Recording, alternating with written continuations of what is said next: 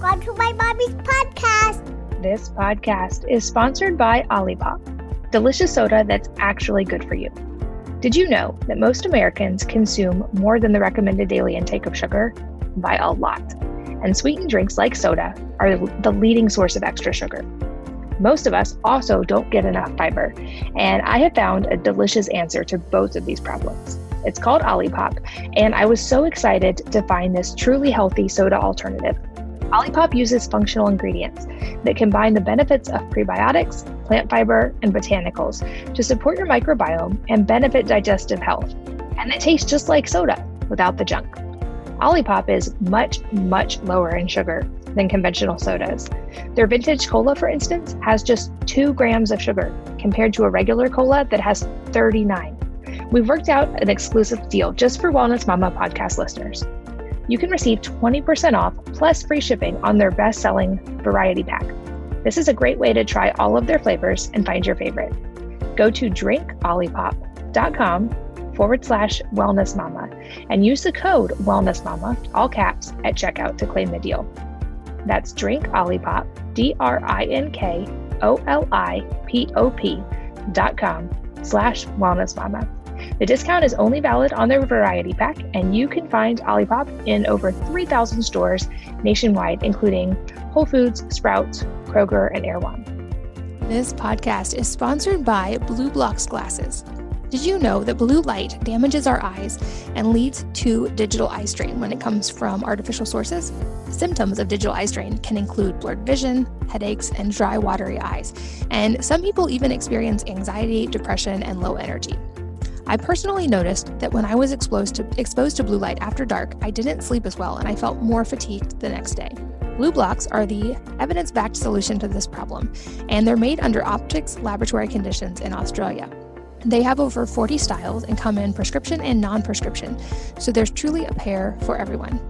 I also love that BlueBlox is giving back by working in partnership with Restoring Vision in their Buy One Gift One campaign. So for each pair of BlueBlox glasses purchased, they donate a pair of reading glasses to someone in need. Really awesome company, really awesome mission, and they have worked wonders for me. You can get free shipping worldwide and save 20% by going to blueblox.com forward slash wellness mama and using the code wellness mama, all one word, at checkout. Make sure you get the spelling right. It's B L U B L O X dot com forward slash wellness mama and the code wellness mama at checkout. Hello and welcome to the Wellness Mama podcast. I'm Katie from wellnessmama.com and wellnesse.com. That's wellness with an E on the end. And today's guest is a much requested second round with Amy McCready, who is the founder of Positive Parenting Solutions and the creator of the seven step parenting success system. She's the author of two best selling books, If I Have to Tell You One More Time, and The Me, Me, Me Epidemic. She has been featured as a parenting expert on everything from The Today Show to CNN, MSNBC, Rachael Ray, etc. And uh, her course is one of the more impactful courses I've ever taken. It's been very helpful to me with my kids. And in this episode, we go deeper on parenting topics. We covered a lot in our first episode which will be linked in the show notes at wellnessmama.fm. But this one really touches on the school side. I have heard from a lot of people who are struggling with virtual schooling, homeschooling, or all the alternative methods of schooling that are happening right now. And so in this, we go into tangible ways to navigate that with the least amount of stress for you, for your kids, and how to give your kids confidence and clarity and help them navigate these times as well. As always, it's a complete joy to talk to Amy, and I know that you will get a lot from this episode. So without further ado, let's jump in. Amy, welcome back. Katie, thanks so much for having me again. I'm excited to chat with you again. Your first interview was so well received. People loved you and had a few follow up questions. But I realized as this intensity of this last year has seemed to continue now into this year, so many parents are still struggling with the stress of new types of models of school and, and all the various things that come with that for their kids. And I know I've heard from so many of my listeners and readers who are new to homeschooling, whether by choice or not, just through virtual school this year. And with schools closed, the last statistic I saw said that nearly three quarters of parents said that managing distance virtual and online schooling for their kids is a significant source of stress. So this is definitely um, top of mind for a lot of parents. And I know that you have a resource specific to this. And I'm excited excited to have you on and really start to give parents some practical, tangible solutions today. Yes, um, it's probably I, with the parents that I work with, I think it's the number one stressor right now, as if parenting isn't already stressful enough. And I think, you know, some parents are doing beautifully with it and and have you know really set into a groove. And others even though we've been at this for quite a while are still really struggling. So my hope today is that we can give parents some really tangible strategies that um, they can use to just feel better about everything and be able to have their kids do their work without a lot of um, power struggles. And so everybody's just feeling a lot more um, at peace with the situation that we have found ourselves in Absolutely. Okay, so I think there's going to be a variety of different kind of situations and approaches we'll need to delve into since there seem to be a lot of different various ways that families are handling school right now. I, our family's homeschooled for years, so there wasn't a, a tremendous adjustment for us due to this past year. Um, but I've heard from so many of my friends and readers, like I said, who are navigating this for the first time. And it seems like there's almost a spectrum people who have jumped full into homeschooling for the first time, which brings its own different dynamic to introduce to parenting. Um, but the more common one seems to be some type of hybrid of virtual learning and part time in school at least, or virtual learning but being taught by the teachers at school. And it seems like a lot of the stress in this comes from things like trying to still keep kids on a schedule and get them to get their homework done when they're just home all the time and you are still kind of you're the parent but you're also kind of halfway the teacher as well so any just starting broad, any tips for navigating the overall dynamic of that since it's so new for many people? Yes. So, whether you are full on homeschooling or doing that virtual model, one of the first things that I always like to talk with parents about is just mindset in general. And, you know, kids pick up so much from our cues. And if we're visibly stressed about the situation, if we talk about it and you know we complain about it or you know we we send the message that this whole virtual schooling thing is a joke they totally pick up on that. So the first thing that I always want parents to do is like really get your mindset right about this this whole process whatever your situation is and and not feel like it's being done to you. You know, this is just something that we're all dealing with, and our family handles this with grace and resilience. And we are going to roll in just the most positive way. And so I, I know parents feel a lot of anxiety and, and sometimes grievance and big frustration about the whole you know schooling situation whether they're hybrid or completely virtual but we don't want to send those messages to our kids. Save those conversations for your partner your your friend but never when your kids are within earshot. So i think that whole mindset thing is really important. And then the other thing that um, i really like to focus in on is just the whole routine thing, just what you said. I, I, think the, the parents that I've seen who are really managing this successfully are the ones that have the really good routines in place. And you know that, Katie, from homeschooling all these years. You have to, if, if we're just kind of winging it day by day, we're going to really stumble. So just having those routines in place is really important. And we can obviously talk more specifically about that. Absolutely. Definitely want to go deeper on routines. And I think also maybe part of that dynamic that makes it so difficult for parents to figure out how to navigate is when kids are in school, that obviously the teachers are driving forward the schedule of the school and the lesson plan. And at home, parents then become fully responsible for making sure kids are accountable in school as well. Um, so I think you're right. Routine is probably a tremendous part of that. But when it comes to navigating that dynamic, I would guess it varies somewhat by age, but I wonder how much of that responsibility should be on the child versus on the parent. It seems like at least from the, some of the dynamics i've seen um, parents are taking on a lot of ownership of that when perhaps maybe especially with older kids that's something that um, the kids could take more ownership for without the parent having to to take on and drive that. And i know this is something you and i touched on in our first episode together of that natural balance of when kids can like letting them be uh, more independent and letting them take more ownership for their contributions to the family. Absolutely. And you exactly went down the path that I was thinking. It's you said parents are now fully responsible, and that's part of the problem. Parents should not be fully responsible. Um, little kids are going to need a little bit more oversight, but you know, as kids get a little bit older, they need to be responsible for that. So I think it's um, a, a, big part of this is, and again, this comes with the routine and the expectation, is establishing that you are responsible for your schoolwork. I'm here to be the guide. I'm here to set up the routine so that it it functions in a um, in a helpful and positive way. Uh, I'm here to assist when you need it, but I'm not the reminder. I'm not the one who's going to be you know sort of taking you through your schedule you know hour by hour that's your responsibility and i think that's kind of the first thing that we have to talk about and i think parents feel a lot of pressure because they don't want to look bad uh, they don't want the teacher to think they're a total slacker.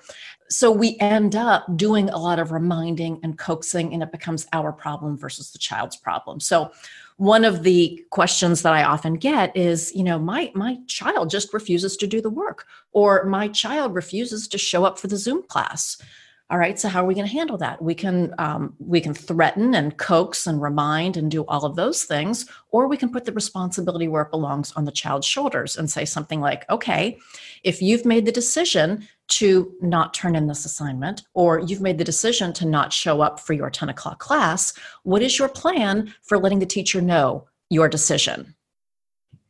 And stop right there. So the almost natural consequence that plays out is that that child needs to get in touch with the teacher and have that conversation about why they're not turning in the assignments or why they're not showing up for class. Now, you, as a proactive parent, would want to get in touch with the teacher ahead of time and let he or she know that we're working on some training and some um, independence work.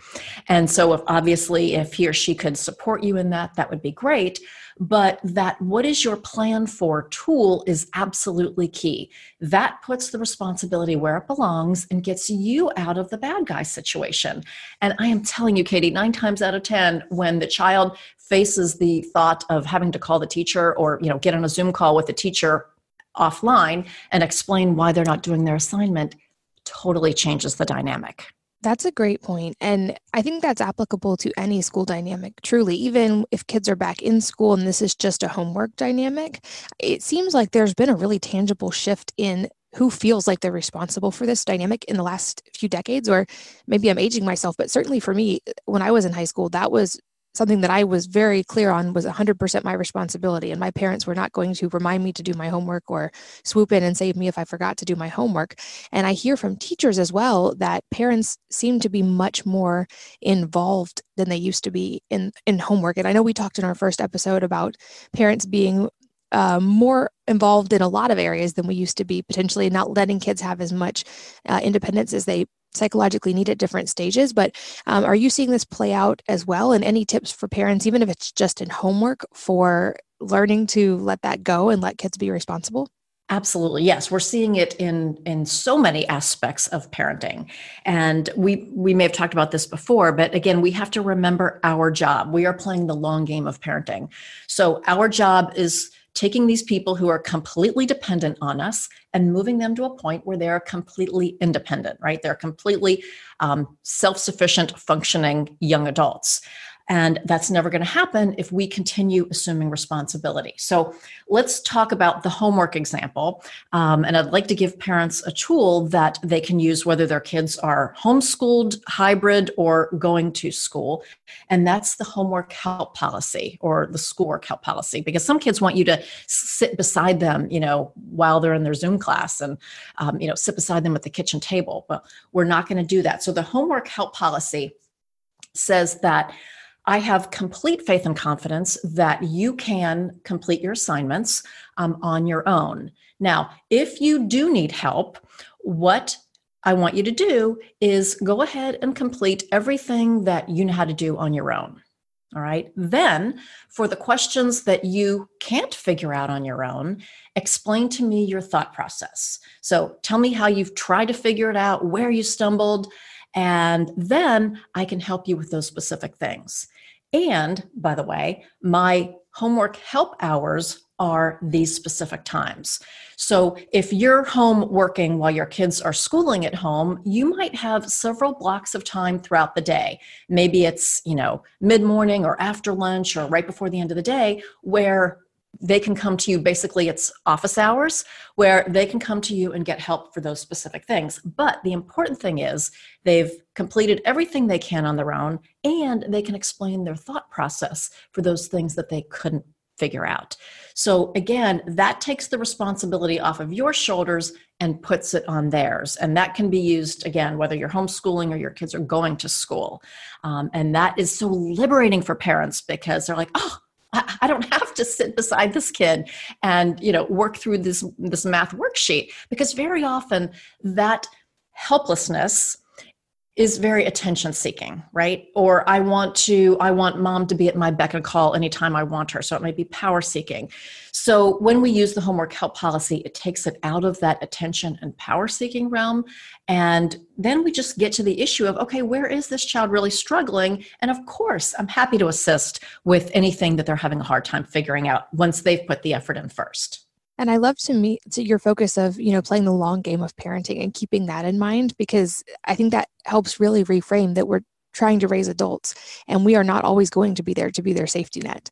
And so in the ways and in your positive parenting course as well, all the ways that you tangibly hand that off, but making sure that they have the tools they need to be able to accomplish these things. And also, I think a big key here is also letting them have the opportunity to fail and take ownership for their failure sometimes. Um, I also love your line about explain to me your thought process. Just, I'm very big on mental models, and that's how I think through a lot of things in my own life, and I have systems for that. And one of my favorite people to read and research is Richard Feynman, who is a physicist, and his one of his quotes was that if you can teach something to someone, you understand it much better. And so I love that you have them explain it because that then also lets them get the benefit of having to talk it through and sort of almost teach it to you. And also then to your point, lets them have to have put the effort in to try first, and then probably really shortens the amount of time that both of you are spending trying to solve that problem because they've already done a lot of that legwork themselves. And it does seem like kids also have a lot more homework and schoolwork that they're responsible for at home than they used to. I had a decent amount when I was younger, but it seems like even at young ages, kids are coming home with a whole lot of homework, which is its own, I think, thing that probably should be um, addressed. But I, I think that, like, are, are we seeing the amount of homework go up? Do you think in what you're seeing? I do. Yes. I, you know, when I hear that, you know, kindergarteners are coming home with worksheets and first and second graders have an hour of homework, that feels excessive to me but yeah I, I, do think that it is getting a little bit too much. And of course you know that time that they're spending on homework at home is time that they're not out playing or reading or you know doing other things that are enriching. Um, but you know kate i also wanted to touch on something that you said that i don't want to lose track of and that is I, I can't remember how you set up it about contributing at home. And that is a big part of this whole schooling at home success model because when everybody is at home whether it's you know five days a week or some hybrid model. What tends to happen is that the parent is saddled with more of the like home responsibilities because the kids are home for lunch and we're cleaning up all the time and it just feels like there's so much on mom and dad. So a really important piece of the moving from dependence to independence and having a successful school at home model is shifting some of the responsibility for the home based jobs to your kids. And so, one of the big tools that I really encourage parents to take on right now is a tool called Take Time for Training. And that is basically identifying those tasks where your kids could contribute at home. So little kids can do simple things like folding washcloths or matching up socks or you know just really really simple things. They can help in the kitchen by tearing lettuce and chopping up cucumbers with a plastic knife. Obviously older kids can contribute in more meaningful ways. They can vacuum, they can do laundry, they can help prepare simple meals. But at every age, we want our kids to be contributing. And I think that's an area where we really um, have to push this now that everybody is at home. But I'd like for all of our listeners to really just make a list of you know almost like uh, columns for each of your kids and then write down what are some specific tasks that your kids could do that with a little bit of training they could contribute to your family. And then take time for training so your kids can master those tasks and then turn over the responsibility to them. And that just becomes part of their daily routine. Just like showing up for you know, eight o'clock Zoom class, part of their responsibility is doing their family contributions. And you know, Katie, we call them family contributions, not chores, because chores denotes drudgery and family contributions reinforces the message that we are a team, everybody contributes. And without everybody doing their part, there's no way we can keep this, this family functioning. So, including that piece, the whole family contribution piece in your hybrid schooling model or homeschooling model um, is super important now and moving forward. Yeah, I love the family contributions versus chores. We've made that switch in our house. And I will say the positive parenting course is one of the few that I've ever made it through like the entire way because it's so easy to get through and so practical. And I was taking notes the whole way. But I think also a, a shift that we've seen, and we talked about this a little bit in our first episode, but I want to go a little bit deeper in relation to the school aspect here, is that moms today seem to feel a lot more responsibility for handling everything in the home and for entertaining their children than previous generations of moms seem to have. Like I know from the conversations I remember with my grandmother, like it would have been a foreign concept to her that she was responsible for scheduling every hour of her kids' day and making sure that they were always entertained and happy because to her, play was the work of children and children should play. And if they needed something, she was, of course, there, but she wasn't going to be their source of entertainment for the whole day. And it seems like moms have taken on a lot more in the last couple of generations. And we talked about this some in our first episode, which I encourage you guys to listen to. But this has also bled over into the school aspect a lot. So now with kids home, some of the like some kids home all of the time, I think some moms are feeling an increased pressure and guilt that they should be entertaining their kids or always focused on their kids. So let's recap a little bit how you talked about in the first episode of the importance of, of course, quality time with our kids, but what that actually looks like and why it doesn't need to be 10 hours a day uninterrupted. Yes, absolutely. So let's talk about, you know, kind of what kids need from us right they they need emotional connection they need attention from us they need love and nurturing and all of those things but to your point we cannot be their entertainment all day long. Because if we are their entertainment all day long they are not becoming independent in entertaining themselves. And i think what's happening right now katie you're absolutely right parents feel guilty because their kids are bored right? They don't have as many extracurricular activities like we did before and kids are bored. And so either mom or dad turns to being the source of entertainment and playing with them all day or what's happening more commonly is kids are on technology so much more than they were previously because they think, well, the kids are bored. What else are they going to do? They need to play their games or, you know, play on the tablet or whatever. And and that's a whole host of, um, you know, that creates a whole host of problems, which we can talk about separately. But let's get back to that time that we spend with our kids. So they do need our time and attention, but it, as you said, it doesn't have to be ten hours a day. The tool that we advocate for this is called mind, body, and soul time. This is something that parents in our seven step parenting success system learn right out of the chute because it's the most important tool and it's going to make the biggest difference in terms of your child's behavior and the way you feel about your relationship with your child. And mind, body, and soul time is basically 10 to 15 minutes. Let's just say 10 minutes to keep it simple. 10 minutes of one on one time, one parent and one child when you are fully present in mind, body, and soul and doing what the child wants to do. And so think about it from the child's perspective. So much of their day is parent directed. We're telling them what to do. In this 10 minutes. They have you 100% to themselves, no competition from siblings or from your partner or your phone or your work. You are fully focused in mind, body, and soul, and they get to pick what the activity is. So if it's playing Legos or shooting hoops in the driveway or working on a puzzle or doing a craft, they call the shots, and it is so empowering for kids. So it gives them that heaping dose of attention in their attention bucket. It gives them a huge dose of power and significance because they're getting to call the shots for a change.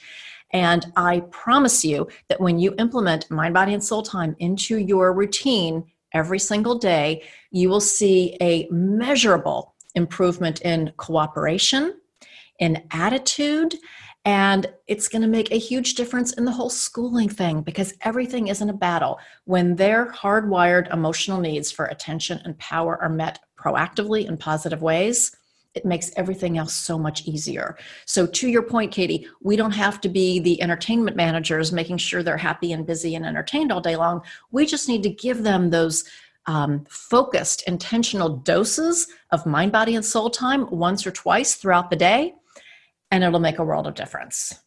It really does. And I'll encourage anybody, if you haven't tried that, it really is profound how quickly you notice a difference in your kids. And it also, I think, is very um, it helps a lot of moms work through that mom guilt aspect because you see those tangible results. You see your kids be, feeling happier and feeling content and feeling secure in their home environment. So you don't feel as much of a need to be their entertainment um, because you know that, that they're getting their needs met.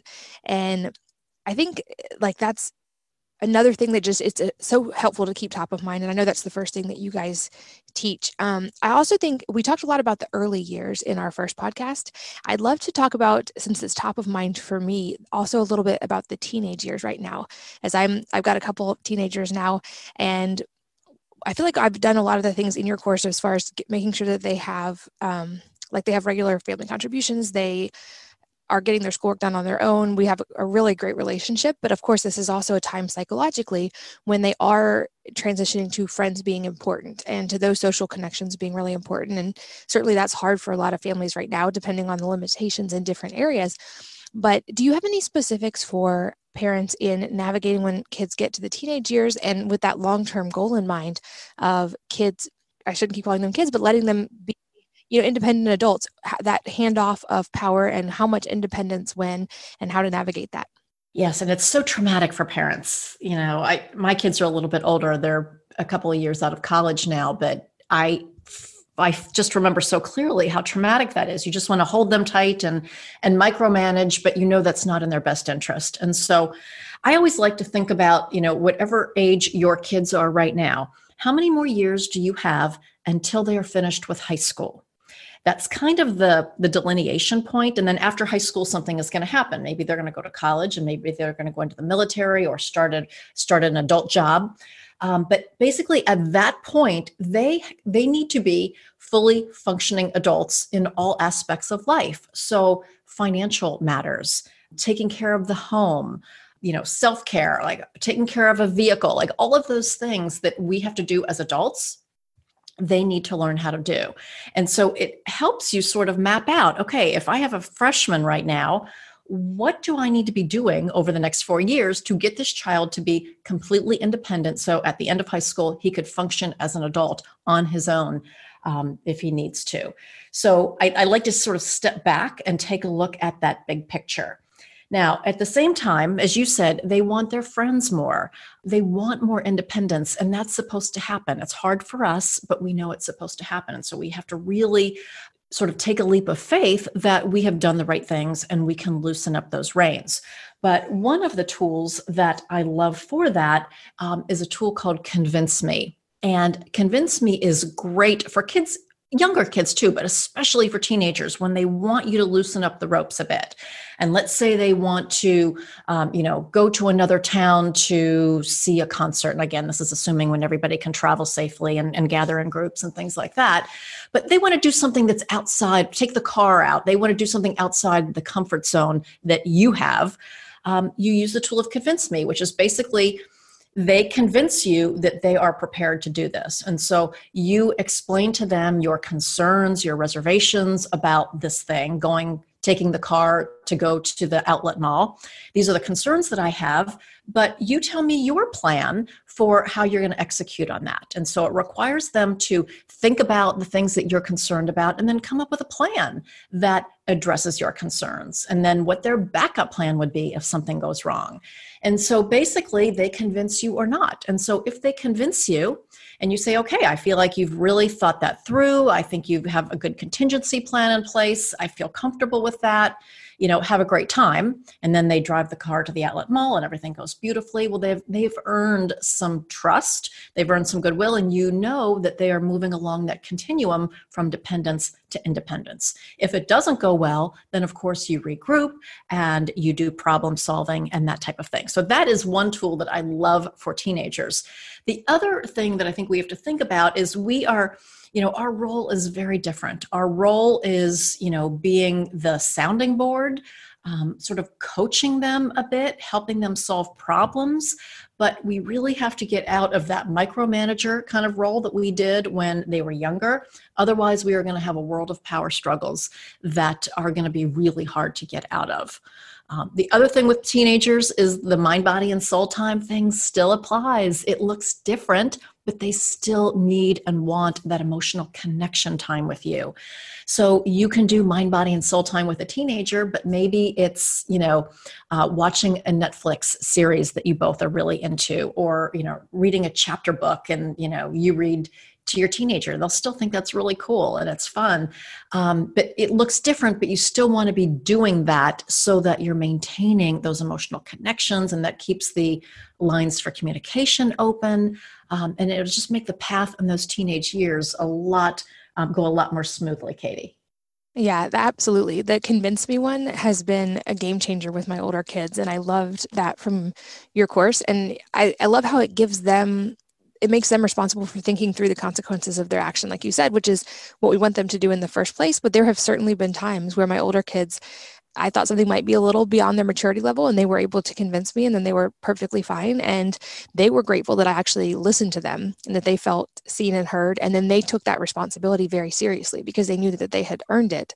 And um, I think it, it makes them actually more likely to follow through and really highlights all those traits we want them to have through the process and respects that natural phase, like you said, of them becoming more independent. And as hard as that might be for us as moms, um, so important for them at those ages and i think really important for our relationship with them as they get older i don't have any in college yet but how's your relationship if you don't mind sharing with your kids now that they're grown it's so wonderful. And I, I, think I might have shared this with you before. I remember when I first started out in my whole kind of parenting journey, I had so many power struggles and so much difficulty. And I used to like look ahead and think, oh my goodness, what is my life going to be like when my kids are teenagers? If I kind of continue down this path of you know ordering correcting and directing and being the yelling yelling mom and kind of the way i was early on um, but i am so thankful that i learned these tools and now i mean we and we had a great relationship through all of their teenage years but i think it's because of you know, just what you said you know we were doing the mind body and soul time we had the open communication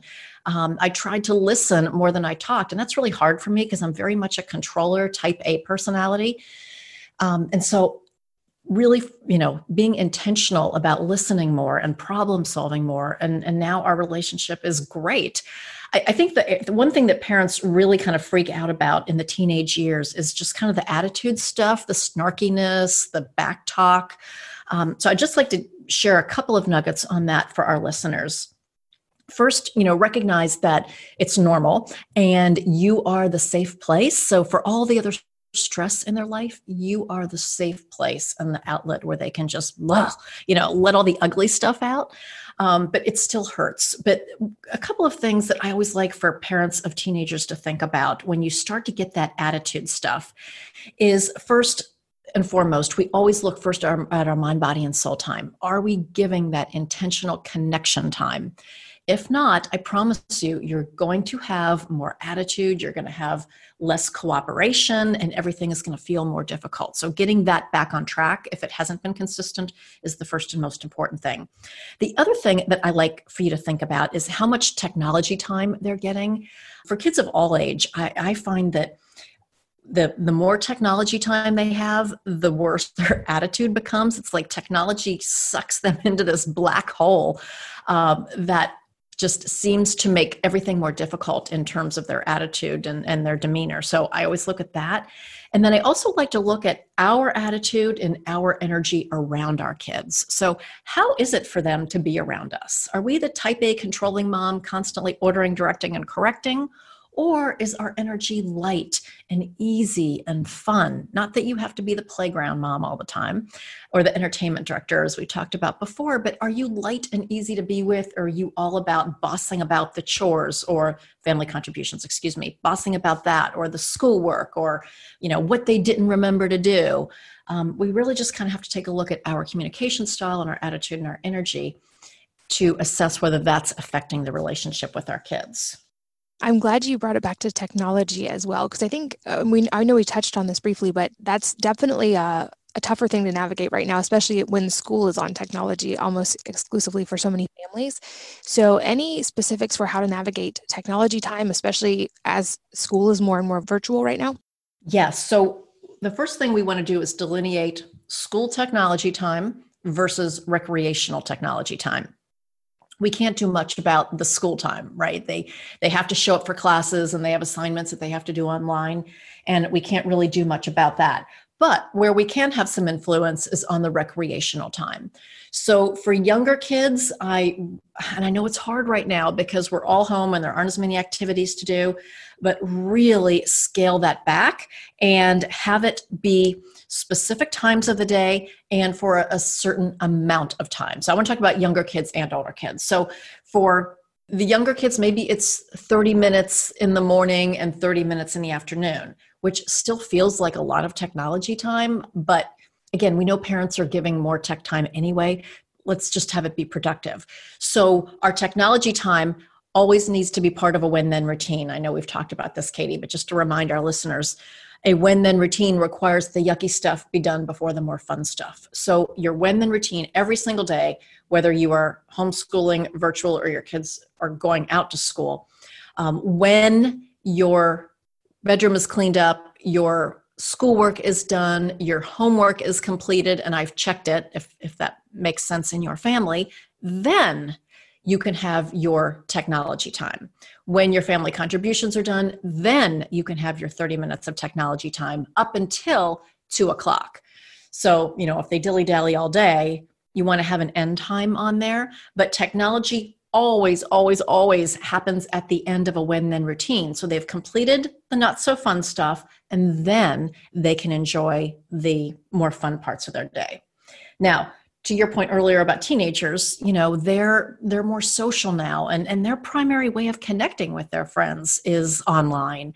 And so i think we have to be you know we have to understand that and i think that's where sitting down and having a conversation with them and really doing the problem solving is important and you can just say you know i know that connecting with your friends right now is challenging i know that technology is the best way to do that i want you to be able to connect with them but let's sit down and work out a technology plan that we both feel good about. I know if you had your druthers, you'd be on all day long. If I had my druthers, it would be, you know, 30 minutes a day.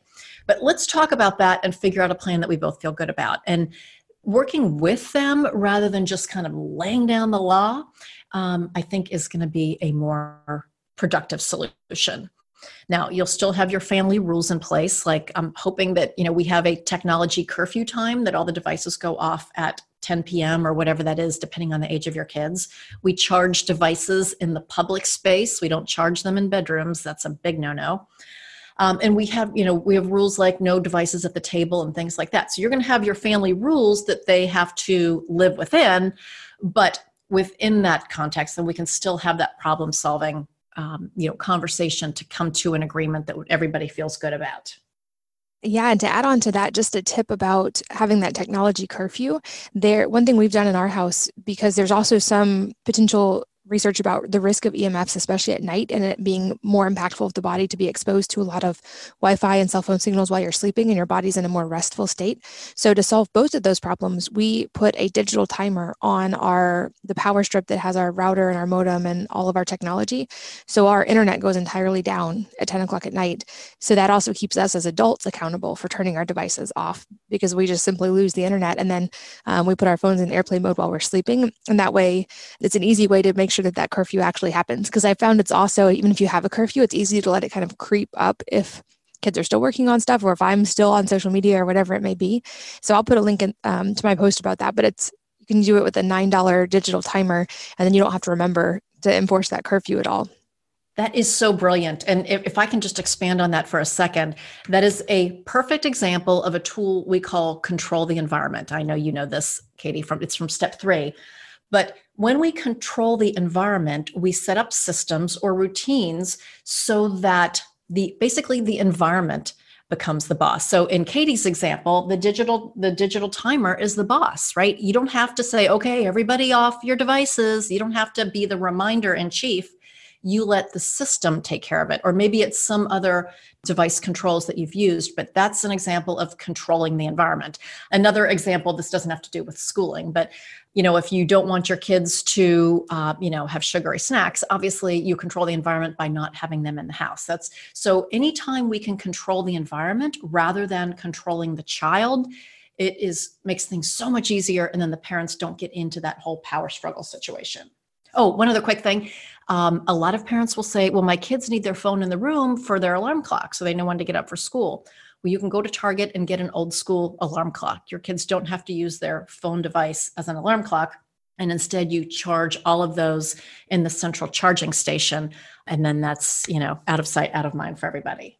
Yeah, I love that on the environment. And I think that extends to so many areas of parenting and household life. Certainly, technology is a great example, um, but we do that as well with just, especially in the winter, with kids inside more and realizing they feel happier when they get to move around a lot. And I feel happier when they and I get to move around a lot. We did things like put a gymnastics mat down our hallway, which not the normal decoration, but it keeps everybody now we cartwheel down the hallway. So we put that in their environment and now they move all day long. Or we put um, rock climbing holds across one of the doorways at the top. So they climb the door frame and hang and they have gymnastics rings in their room. I'm a big proponent of kids are happier when they're moving. And so, as much as we can put those things in their way, in their environment, it just gives them opportunities to do that. And then we're not like having to always tell them, don't jump on the table, don't climb the wall, don't do that. It gives them opportunities and natural outlets for that, even when it's cold and rainy outside. Absolutely. I love that. And it's it's the whole, you know, you don't want to be telling them what not to do all the time. If we can give them opportunities to have that need met in some safe and productive way, that's a win for everybody. Exactly. This podcast is sponsored by Olipop, delicious soda that's actually good for you. Did you know that most Americans consume more than the recommended daily intake of sugar? By a lot and sweetened drinks like soda are the leading source of extra sugar. Most of us also don't get enough fiber, and I have found a delicious answer to both of these problems. It's called Olipop, and I was so excited to find this truly healthy soda alternative. Olipop uses functional ingredients that combine the benefits of prebiotics, plant fiber, and botanicals to support your microbiome and benefit digestive health. And it tastes just like soda without the junk. Olipop is much, much lower in sugar than conventional sodas. Their vintage cola, for instance, has just 2 grams of sugar compared to a regular cola that has 39. We've worked out an exclusive deal just for Wellness Mama podcast listeners. You can receive 20% off plus free shipping on their best selling variety pack. This is a great way to try all of their flavors and find your favorite. Go to drinkolipop.com forward slash wellness mama and use the code wellness mama, all caps, at checkout to claim the deal. That's drink Olipop, D R I N K O L I P O P dot com slash wellness mama. The discount is only valid on their variety pack, and you can find Olipop in over 3,000 stores nationwide, including Whole Foods, Sprouts, Kroger, and Erewhon. This podcast is sponsored by BlueBlox Glasses. Did you know that blue light damages our eyes and leads to digital eye strain when it comes from artificial sources? Symptoms of digital eye strain can include blurred vision, headaches, and dry, watery eyes. And some people even experience anxiety, depression, and low energy. I personally noticed that when I was exposed to, exposed to blue light after dark, I didn't sleep as well and I felt more fatigued the next day. BlueBlox are the evidence backed solution to this problem, and they're made under Optics laboratory conditions in Australia. They have over 40 styles and come in prescription and non prescription, so there's truly a pair for everyone. I also love that BlueBlox is giving back by working in partnership with Restoring Vision in their Buy One, Gift One campaign. So for each pair of BlueBlox glasses purchased, they donate a pair of reading glasses to someone in need. Really awesome company, really awesome mission, and they have worked wonders for me. You can get free shipping worldwide and save 20% by going to blueblox.com forward slash wellness mama and using the code wellness mama, all one word, at checkout. Make sure you get the spelling right. It's B L U B L O X dot com forward slash wellness mama and the code wellness mama at checkout. So I know that you have specific resources related to this, and um, I'll of course link to all of your resources in the show notes. Your positive parenting course I mentioned, I love it. it. I think it's a valuable tool for any family, and I know that you also have something specific to helping navigate kind of the unpredictable school year right now. Can you talk about that a little bit? Yes. So, our seven step parenting success system is our kind of flagship program that has all of the tools in our toolbox. And that program is lifetime access and, you know, addresses issues from toddlers all the way up to teens.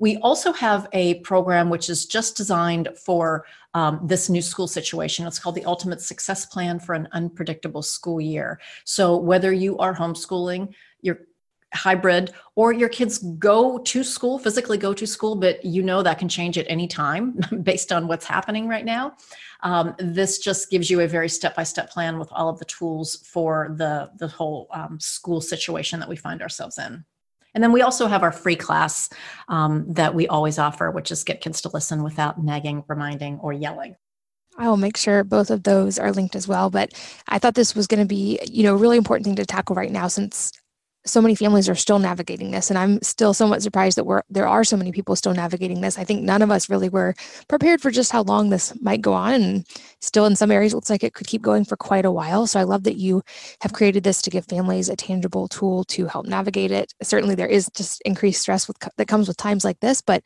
i think it's also a wonderful opportunity if we are doing things like focusing on that one on one time with our kids and not trying to manage everything and take responsibility for everything, this can be a great opportunity as a time with our kids more at home to really um, form that relationship and build that relationship and spend meaningful time with them.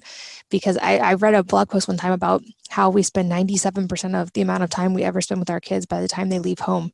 And I always just kind of think of that top of mind, especially on days when it gets stressful of, you know, the days are long, but the years are short and it goes so fast. So I love that you are making it easier for so many families.